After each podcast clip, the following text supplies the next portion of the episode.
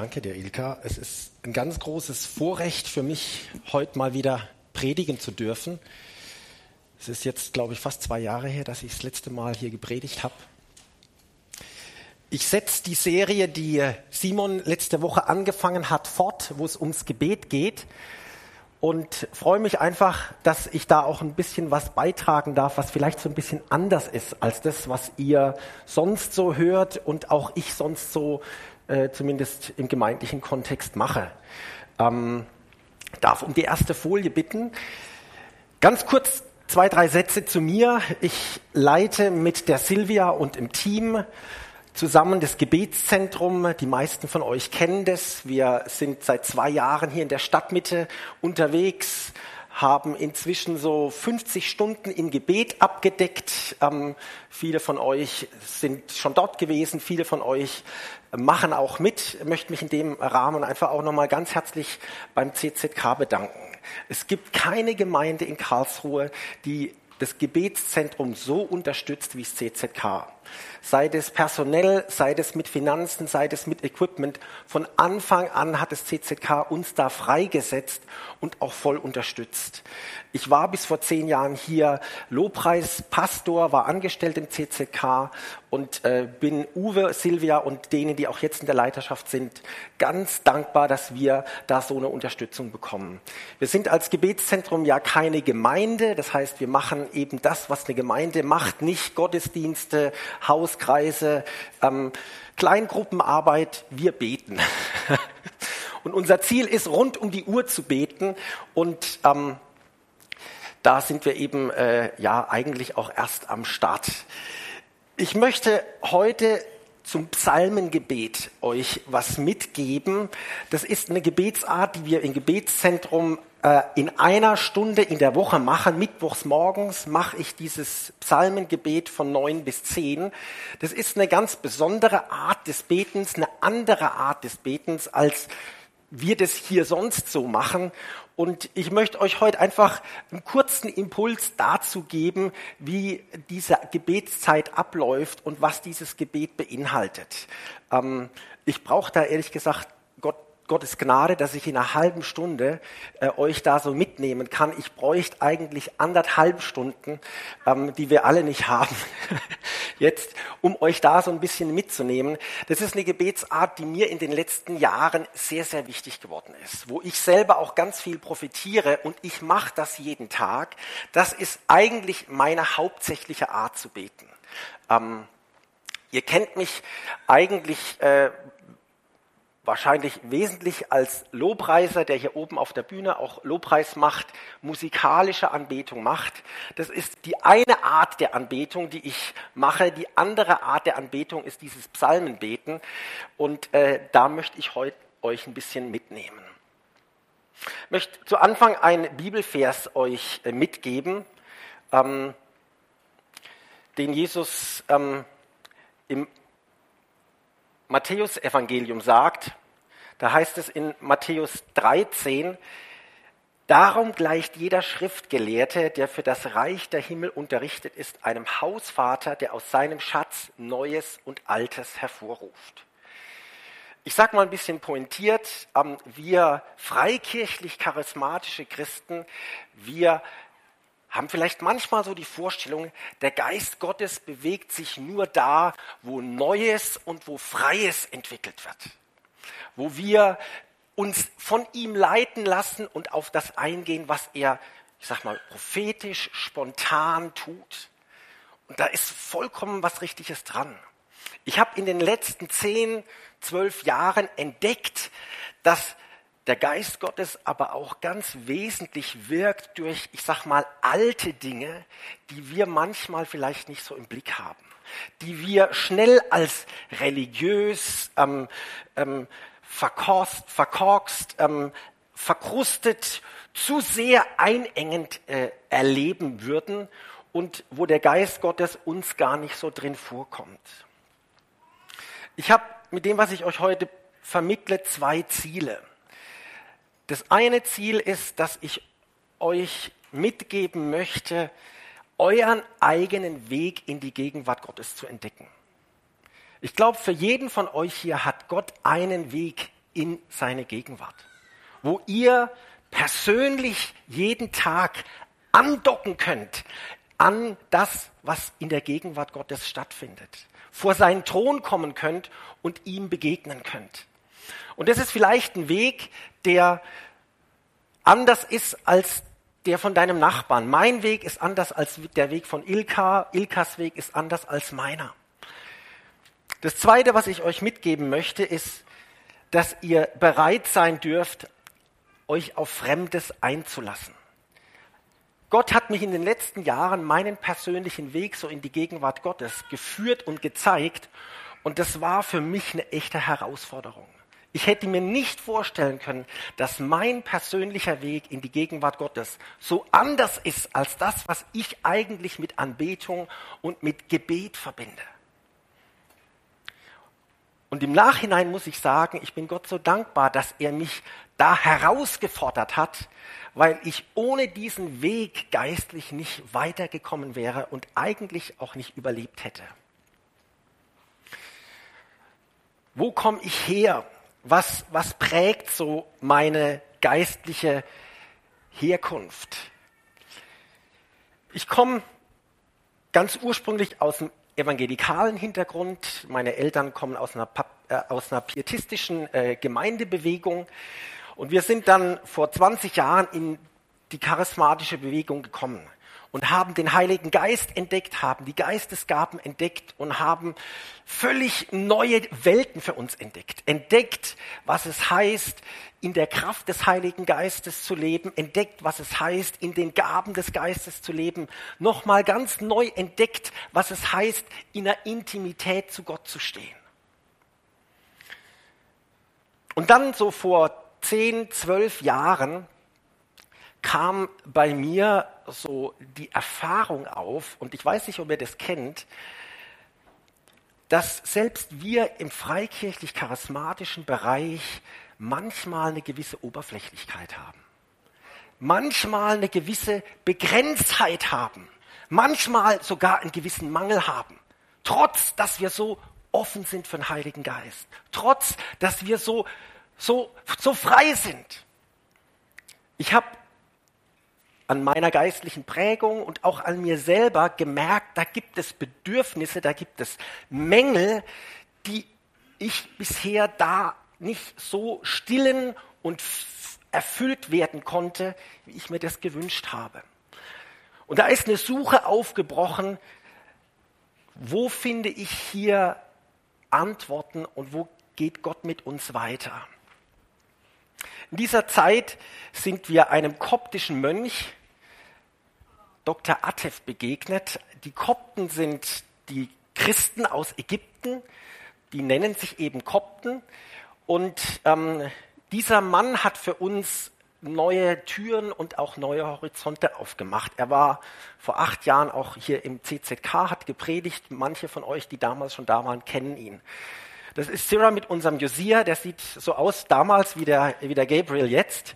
Wir haben ihn dreimal in Ägypten besucht. Wir waren in Kairo, wir waren äh, in seiner Kommunität oder Gruppe, die da um sich herum ihn scharte und ähm, gebildet hat. Und wir haben äh, durch ihn da völlig Neues entdeckt. Er ist zum einen so einer so eine Person, die ganz offen ist für den Heiligen Geist, ganz offen ist für, für das prophetische, spontane, kraftvolle Wirken des Geistes, aber doch voll gewurzelt auch in der tiefen Spiritualität der frühen Kirche. Und das war für uns eine Kombination, die kannten wir nicht. Und die hat uns angezogen und Neues eröffnet. Wir waren zu Besuch bei ihm haben manche von seiner Gruppe kennengelernt. Wir waren in koptischen Gottesdiensten. Wir waren an Ostern 2009 in, in Kairo und haben da Gottesdienste gesehen. Und das war für uns eine fremde Welt. Diese koptischen Gottesdienste, die gehen zum einen vier, fünf, sechs Stunden lang. Da gibt's keine Sitze, keine Stühle. Da steht man und da ist alles liturgisch. Da betet keiner ein einziges Mal frei. Und das war für uns völlig fremd. Das war für uns erstmal völlig religiös. Das war für uns erstmal völlig komisch. Und ich glaube, wir wären damals abgesprungen, wenn wir nicht einen Kontakt, eine Beziehung gehabt hätten zu diesem Dr. Atef, wo wir gesehen haben, da lebt mehr als nur eine Religiosität drin. Da ist mehr als nur, naja, die spulen halt jetzt ihr Programm ab. War herausfordernd zu sehen, was dort passiert ist. Ich war 2009 auch mit meiner Frau in einem Kloster in, in England, ein orthodoxes Kloster. Und ich weiß noch, als wir da die ersten Tage waren, habe ich so das Gefühl gehabt, dass das, was da passiert, nicht richtig ist. Das ist nicht biblisch. Das, was die da machen, das widerspricht der Gnade des Neuen Testamentes. Haben die schon mal von Luther gehört? Haben die schon mal was von der Reformation gehört? Haben die schon mal was von dem vollbrachten Werk Jesu gehört? Die scheinen immer noch nicht kapiert zu haben. Jesus ist am Kreuz gestorben. So ging es mir all die ersten Tage. Und ich war an dem Punkt, wo ich zu Sarah gesagt habe, weißt du was, wir packen unseren Koffer und gehen wieder. Das ist hier nichts. Und dann hat Sarah gesagt, nein, wir bleiben. Und dann bin ich zu Gott gegangen und habe gesagt, Gott, was willst du, dass wir machen? Und Gott hat gesagt, bleibt und öffnet eure Herzen. Und das war nicht leicht, das war für mich echt herausfordernd. Ich war der festen Überzeugung, so wie die beten und das, was die machen, ist nicht okay, ist nicht richtig. Und es war eine echte Herausforderung und ein echter Kampf, da auszuhalten, das, was ich nicht verstanden habe, das, was mir fremd war, das, was mir nicht biblisch erschien, erstmal stehen zu lassen und mich da nicht zu verschließen.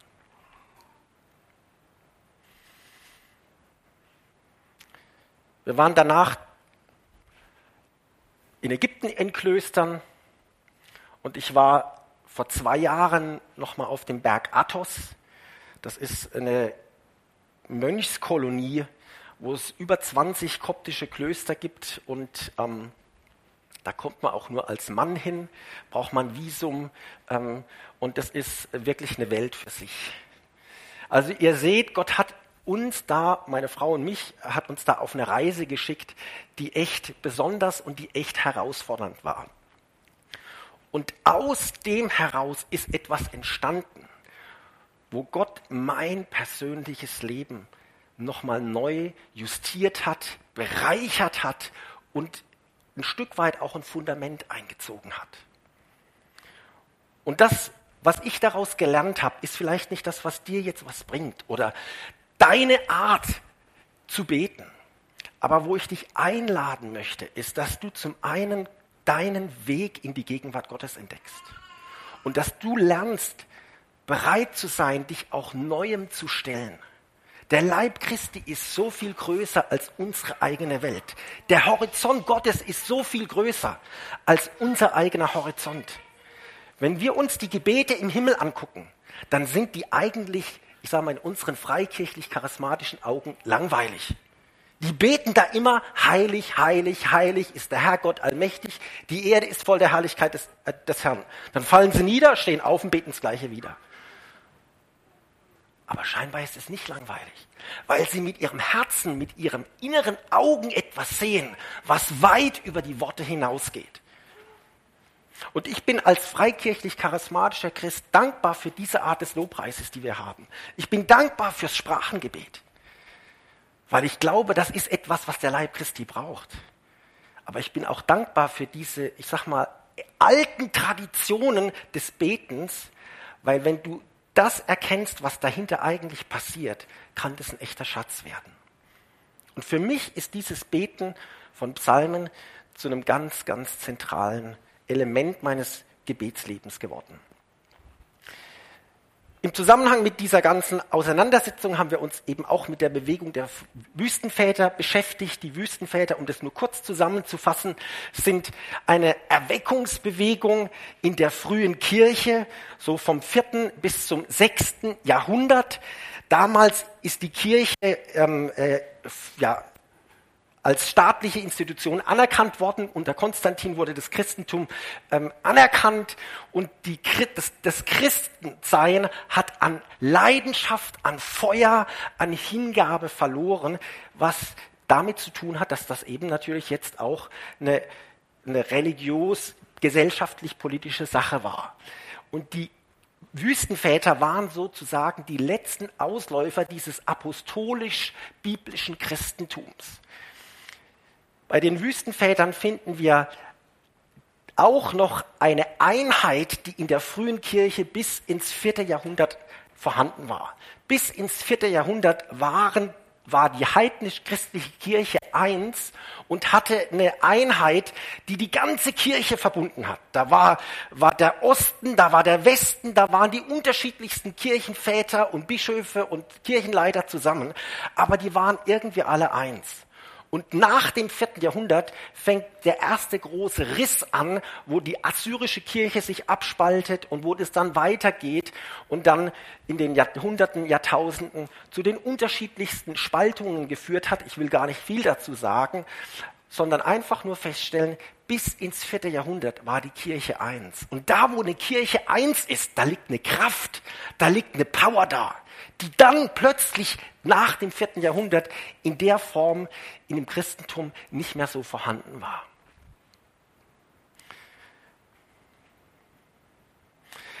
Ich komme zu dem Psalmenbeten. Wir haben da diese Art des Psalmenbetens kennengelernt, die für uns fremd und neu war. Dieses Psalmenbeten haben wir gelehrt bekommen und wir haben dieses Psalmengebet dann auch praktiziert. Wir waren 2006 das erste Mal mit einer, 2005 das erste Mal mit einer Gruppe aus äh, Deutschland und der Schweiz äh, in der Wüste Wadina Truns und haben da so Exerzitienkurse gemacht und dann sind wir mit dieser Art des Psalmenbetens eingeführt worden. Und das war für uns was Neues und was Fremdes. Wir haben da im Prinzip Psalmen gemeinsam laut gelesen. Wir haben das im Stehen gebetet, so haben die frühen Christen das gemacht. Und nach jedem Psalm hat man sich dann gemeinsam verbeugt, um auszudrücken, Jesus ist Herr und wir ordnen uns deiner Herrschaft unter. Und diese Art des Psalmbetens die, die hat irgendwie was mit mir gemacht. Und die hat bei mir eine Suche ausgelöst. Gott, wie willst du, dass ich bete? Wie finde ich meinen Weg in die Gegenwart Gottes? Und interessanterweise hat Gott für mich da einen Weg aufgemacht, der eben mit musikalischem Lobpreis gar nichts zu tun hat. Ich möchte drei Aspekte euch weitergeben, bevor wir vielleicht das Ganze ein bisschen praktisch auch noch machen, zum Verständnis der frühen Christen über das Psalmenbeten und über das Beten äh, mit Bibeltexten. Die frühe Kirche, die hat vor allem die Psalmen als das Buch der Anbetung betrachtet, durch das der Heilige Geist dem allgemeinen Volk Gottes gegeben worden war, sowohl im Alten als auch im Neuen Bund. Daher glaubten sie, dass in der Anbetung die Psalmen die Grundlage sind und dass man damit, dass man mit damit die Anbetung, Anbetung beginnen soll. Das hat man vom Judentum übernommen, dass man mit Psalmen gebetet hat. Das war im Judentum schon so üblich. Und man hat die Psalmen gebetet und, mit den, und durch die Psalmen hat man sich mit Gott verbunden. Das war jetzt bei den Wüstenvätern so, das waren ja zölibatär lebende Mönche, es gab auch Frauen, man müsste eigentlich von der Bewegung der Wüstenväter und Mütter sprechen, dass es da eine Anfängergruppe gab, die äh, 75 Psalmen am Tag gebetet hat. Und dann gab es eine fortgeschrittene Gruppe, die haben alle 150 Psalmen am Tag gebetet. Man muss sich das so vorstellen, dass sie ähm, gearbeitet haben, gelebt haben, Gemeinschaft gehabt haben und dann viel Psalmen gebetet haben. Die Wüstenväterbewegung hat sich über ganz Ägypten ausgebreitet. Ägypten war damals zu 80 Prozent christianisiert und die Hälfte aller Einwohner Ägyptens, die hat als Wüstenväter oder Mütter gelebt. Das war also ein Land, das nicht nur christianisiert war, sondern in dem die Hälfte derer, die gelebt haben, als Anbeter und als Worshipper gelebt haben. Manche von denen gar nicht in der Wüste zurückgezogen, sondern in Städten und Dörfern. Da gibt es ganze Städte, wo Tausende von diesen Anbetern zusammengelebt haben und in dieser Art und Weise angebetet haben. Der Eusebius, der berichtet von einem jährlichen Worship Festival, was die da äh, in äh, Tabernes hatten. Da sind 50.000 Anbeter zusammengekommen zur damaligen Zeit, um äh, so, ein, so, ein, so ein Worship Festival zu feiern. Das war, das ist eine Summe, die kann man sich anzahlmäßig heute gar nicht vorstellen. Alexandria war die drittgrößte Stadt der damaligen Welt und da haben 180.000 Leute gelebt. Dann stellt euch mal vor, da feiern die ein Worship Festival, wo 50.000 Worshipper hinkommen. Das wäre, wenn man das mal zum Beispiel auf Berlin überträgt, wir feiern ein Worship Festival, wo zwei Millionen Anbeter kommen. Zwei Millionen Menschen, die einfach nur crazy sind nach Jesus und nichts anderes im Sinn haben, als ihn anzubeten und vor ihm zu stehen. Der Dr. Atte, von dem ich euch da erzählt habe, der ist eben jemand, der sehr auch in dieser Tradition lebt. Er kam zweimal uns auch zu besuchen und beim zweiten Mal kam er, Sarah hatte das Zimmer gerichtet, wo er als, als, als Gast untergebracht war und das Bett schön gerichtet und äh, ihm ein kleines äh, Kekschen aufs, aufs Kissen gelegt und ich hatte ihm gezeigt, da, da ist dein Zimmer, da kannst du dich zurückziehen. So, und dann war er da drei Tage bei uns und wir haben Seminare gehalten, wir haben seelsorgerliche Gespräche gehabt, wir haben hier und da Leute besucht und so weiter. Und dann kamen wir nach drei Tagen, als wir ihn zurückgebracht hatten, in das Zimmer und das Bett war noch genau so gelegen, wie Sarah das hingerichtet hatte. Ich weiß nicht, wo der geschlafen hat. Ich habe dann von Freunden mitbekommen, dass er nachts sehr viel betet. Und jemand, der ihm sehr nahe steht, hat mir dann gesagt, was er macht, ist, er tut nachts alle 150 Psalmen beten. Und das hat man ihm abgemerkt, dass er jemand ist, der dem Gott sowas geschenkt hat und der in dieser Art des Betens auch lebt. Lasst mich euch gleich sagen, das soll keinen Druck ausmachen. Wir sind alles dazu nicht berufen. Das ist nicht unser Platz, ja. Das soll nur heißen, es gibt Menschen, zu denen, die Gott noch zu sowas berufen hat. Und die können uns anspornen und die können uns zu was inspirieren, ohne dass wir das kopieren müssen und nachmachen müssen. Was prägt das Denken der frühen Christen zum Beten? Drei Dinge. Das erste, was die frühen Christen sagen, ist, du hast als Mensch zwei Dienste. Der eine Dienst ist hier auf Erden und der andere Dienst ist im Himmel. Egal, ob du berufen bist, Mönch, Priester, Ehefrau, Ehemann, äh, ähm, in deinem Beruf, als Politiker, wo auch immer du berufen bist, du hast zwei Arten von Diensten. Einen im Himmel und einen auf der Erde. Was heißt es? Der Dienst im Himmel ist ein Gebetsdienst. Die frühen Christen, die sagen, so wie die Engel im Himmel anbeten, so wollen wir auch beten. Und du hast einen Platz da im Himmel, den du durch dein Gebet einnimmst. Das Gebet ist der Platz, der, den du im Himmel einnimmst.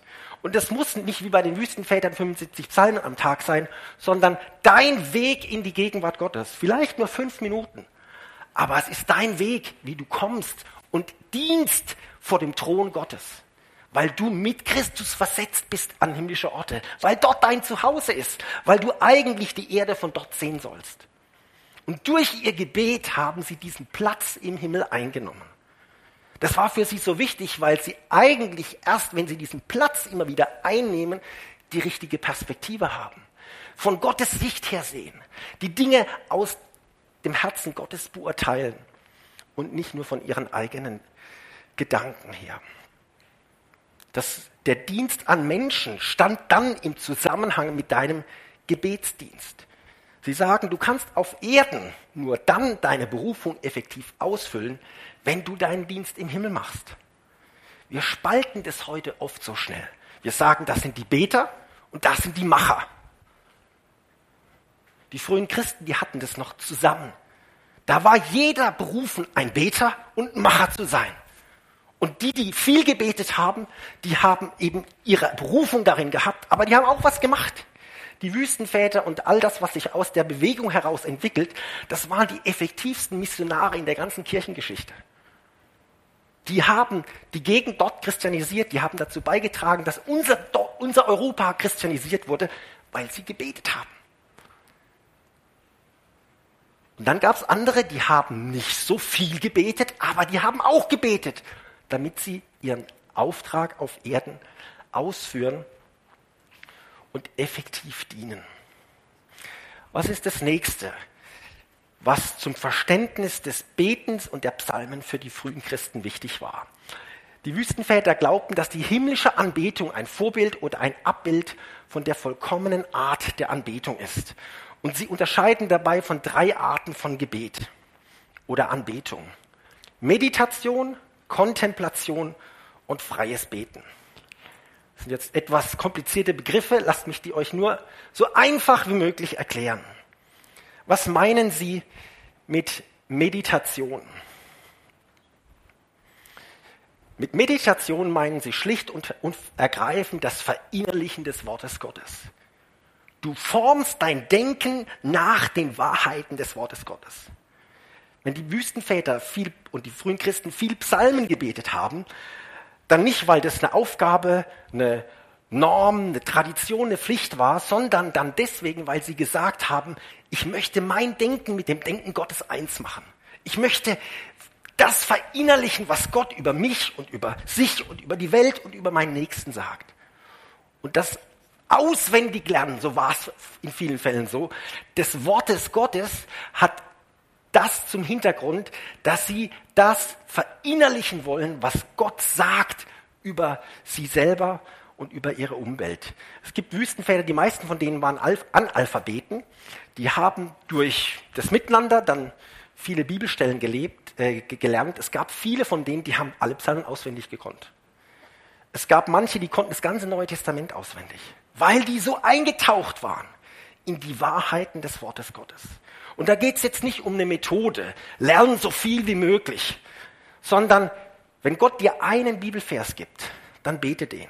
Es gibt da, es gab da einen, einen Wüsten, einer der Anfänger der Wüstenväter, der ist zu einem gekommen, der schon viel Erfahrung hatte, und er hat zu ihm gesagt, ähm, du, ähm, ich kann das Vater unser. Das ist das Gebet, was er konnte. Kannst du mich noch ein weiteres Gebet lehren? Und dann hat er ihm gesagt, okay, ich bringe dir noch ein weiteres Gebet bei. Dann hat er ihm ein weiteres Gebet beigebracht. Dann ist er wieder seinen Weg gezogen und der musste bei seinem Weg über einen Fluss und äh, bei diesem Fluss gab es nur ein Floß, das zu bestimmten Zeiten hin und her ging. Und dann kam nach einer Weile dieser, dieser Anfänger wieder zurück zu dem Wüstenvater und der Wüstenvater, der, der Altvater, der, der ist ganz verwundert, was du hier, ich habe dir doch vorhin gerade gesagt, das und das. Dann sagt er, du, ich habe die, die Gebetszeile, die du mir beigebracht hast, vergessen. Kannst du sie mir nochmal wiederholen? Und dann fragt der Wüstenvater ihn zuerst, du, aber sag mal, wie bist du denn wieder zurückgekommen? Weil er war inzwischen mit dem Floß über den Fluss gekommen aber das Floß hatte gerade die Zeit nicht, wie er zurückkommen, äh, zurückgekommen ist. Dann sagt er zu ihm, weißt du was, ich bin einfach übers Wasser gelaufen und bin zu dir gekommen. Und dann sagt der Altvater zu ihm, du brauchst nichts anderes beten als das Vaterunser. Das ist alles, was du brauchst.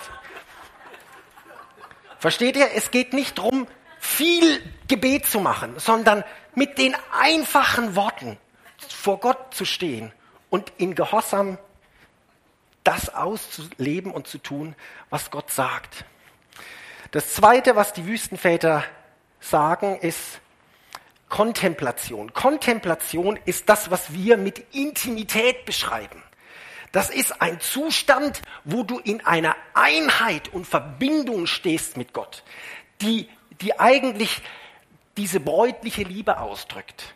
Das kannst du nicht machen. Das ist nicht etwas, wo du, wo du hinkommst durch dein Beten, sondern das ist etwas, was Gott schenkt. Und was die Wüstenväter sagen, ist, dass diese Einheit vor allem dadurch kommt, dass du immer wieder eintauchst in die Wahrheiten des Wortes Gottes. Das Einzige, was sie gemacht haben, ist, sie haben Bibelverse, Bibeltexte verinnerlicht, damit dieses, diese, dieser Zustand der Intimität kommt. Und was sie dann eben auch gemacht haben, ist, dass sie frei gebetet haben.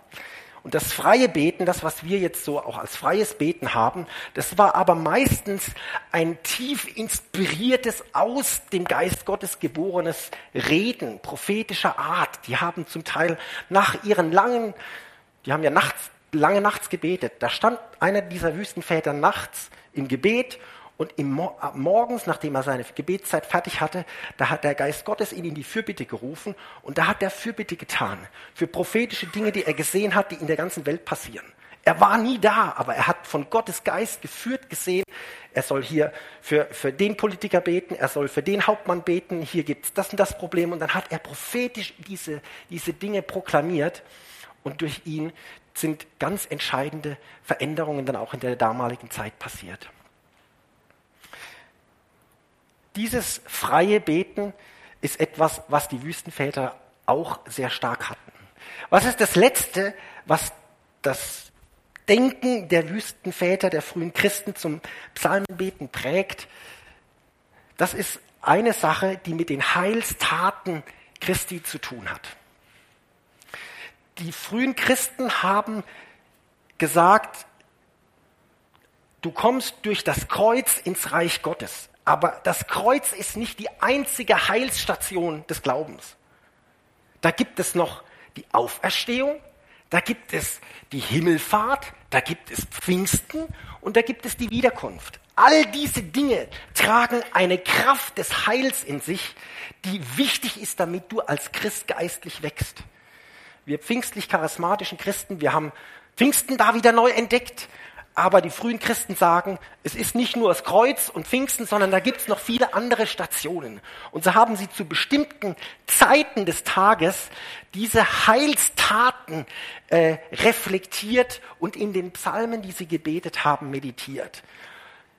Bei den Wüstenvätern, die eben so viel beten konnten, die haben um 6 Uhr der Auferstehung gedacht, um 9 Uhr der Leiden und der Ausgießung des Geistes, um 12 Uhr der Kreuzigung, um 15 Uhr des Todes, 17 Uhr der Kreuzabnahme und Salbung, um 18 Uhr der Grablegung und des Todes, um 24 Uhr dem Gericht und der Wiederkunft. Und dieses ständige sich an diese Heilstaten erinnern, das war wie wenn du deinen inneren Menschen speist und stärkst, sodass er wächst. Dass der Christus in dir wächst, als Auferstandener, als Aufgefahrener, als Gekreuzigter, als Wiederkommender.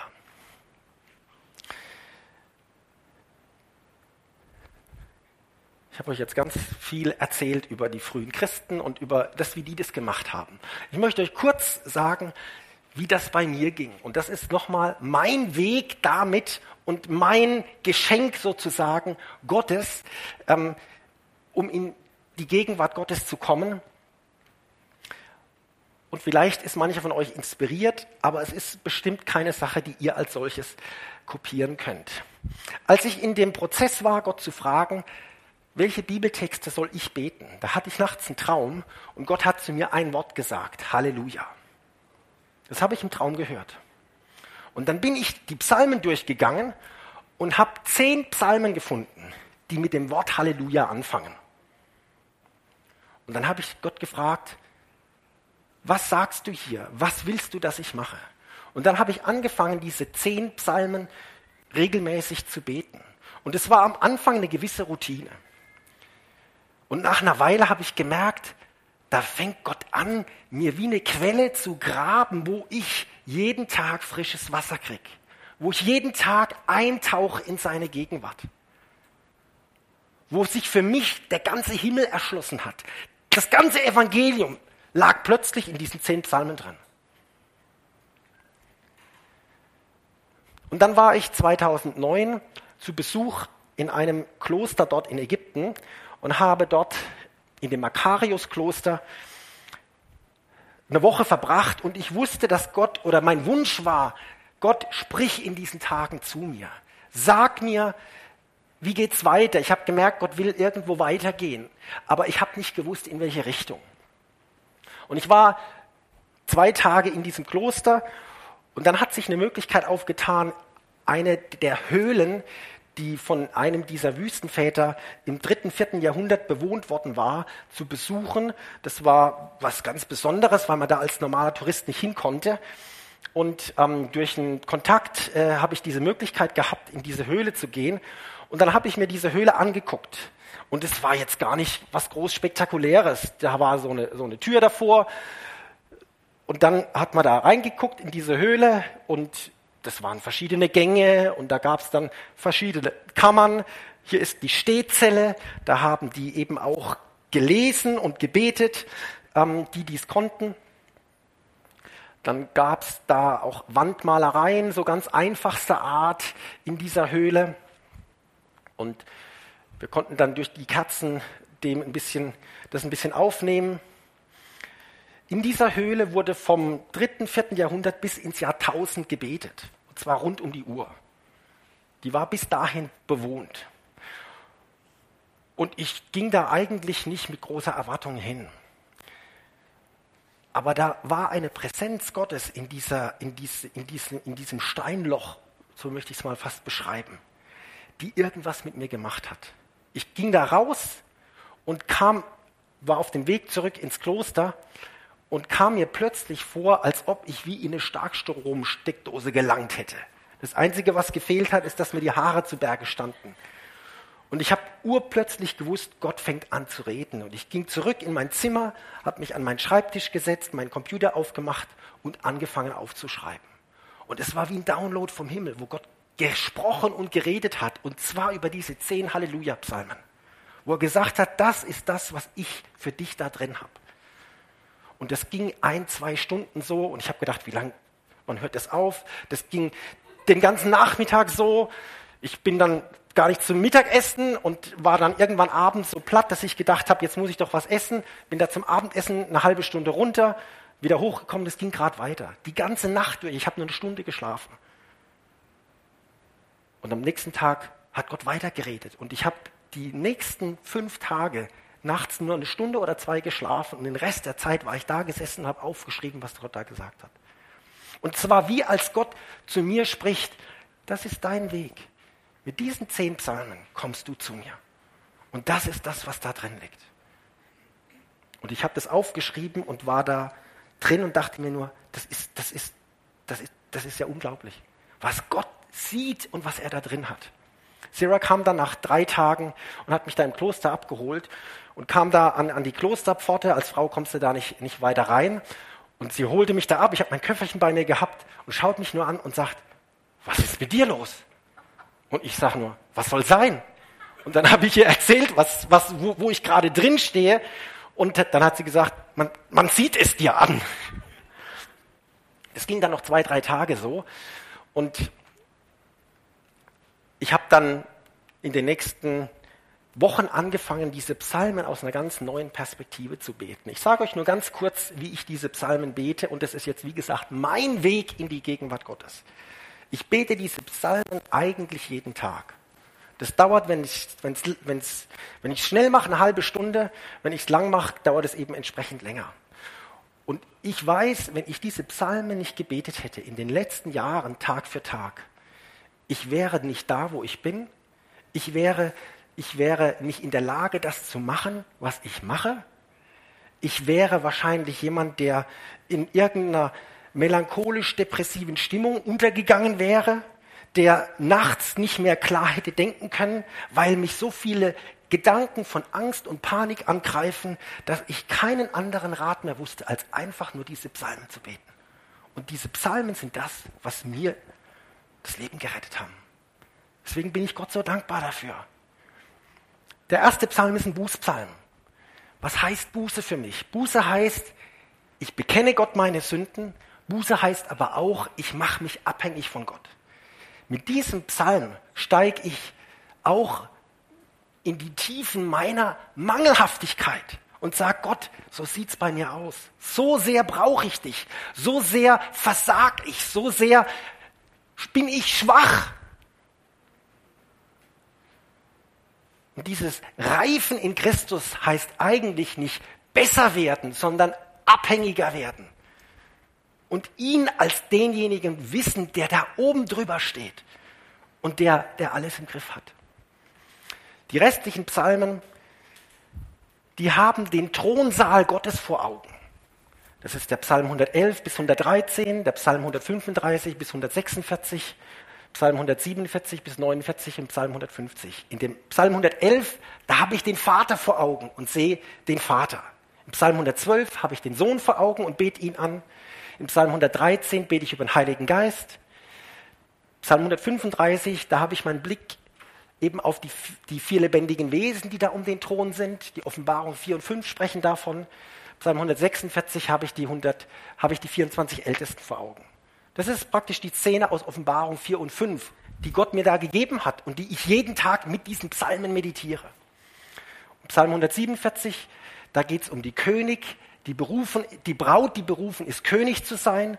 Psalm 148, die Braut, die berufen ist, Priester zu sein. Und 149, die Braut, die berufen ist, Prophet zu sein. Ich bin das alles nicht. Ich weiß das, wenn ich Psalm 106 bete. Aber wenn ich bei Psalm 147, 48 angekommen bin, dann weiß ich jeden Tag, ich bin die Braut Christi. Und ich bin sein Königskind. Und ich bin seine Stimme hier auf Erden. Und ich bin der Priester, der versöhnlich eintritt für all die anderen. Ich brauche diesen Weg von unten nach oben. Bis ganz vor den Thron Gottes. Psalm 150 ist die Zusammenfassung. Das ist mein Weg gewesen.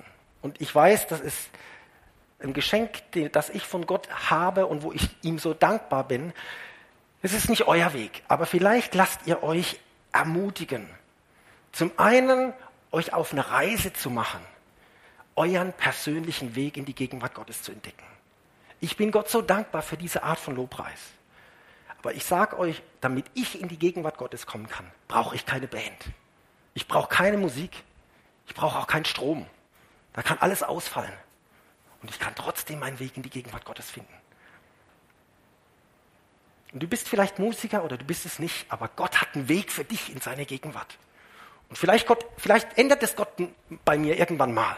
Aber bis jetzt gehe ich einfach jeden Tag an diese Quelle und ziehe Wasser hoch, weil ich weiß, ich brauche dieses Wasser für mich. Frag Gott, welche Bibeltexte er dir da aufs Herz legt. Beschränke dich auf maximal drei bis fünf Bibelstellen, wenn du merkst, das ist ein Weg, der für dich vielleicht auch dran sein kann. Meditiere, das heißt, sprich diese Verse regelmäßig aus und regelmäßig kann heißen einmal am Tag, einmal in der Woche, einmal im Monat. Nimm dir lieber weniger als mehr vor. Soweit mal dazu. Wir haben jetzt kurz vor eins, ich hatte eigentlich noch vor, euch zumindest einen kurzen Absatz praktisch euch da vorzuführen. Ich lasse das jetzt mal, weil ich euch auch nicht überstrapazieren möchte. Ähm, wenn ihr mal diese Art des Betens kennenlernen wollt, kommt einfach mal mit, wenn es passt für euch ins Gebetszentrum. Ähm, ansonsten ist das einfach so schlicht und ergreifend, wie das, wie das klingt. Einfaches Beten von Bibeltexten. Ich fange da mit einem kurzen Einleitungsgebet an, spreche das Vater unser und sage nach jedem Psalm, Ehre sei dem Vater und dem Sohn und dem Heiligen Geist. Und dann mache ich eine kurze Pause. Mehr ist es gar nicht. Vielleicht ist es für euch eine Inspiration, auch diese Art des Betens mal auszuprobieren und zu entdecken. Ich danke euch für eure Zeit, auch dass, es jetzt, dass ihr es so lange ausgehalten habt und hoffe, dass es euch inspiriert hat. Danke.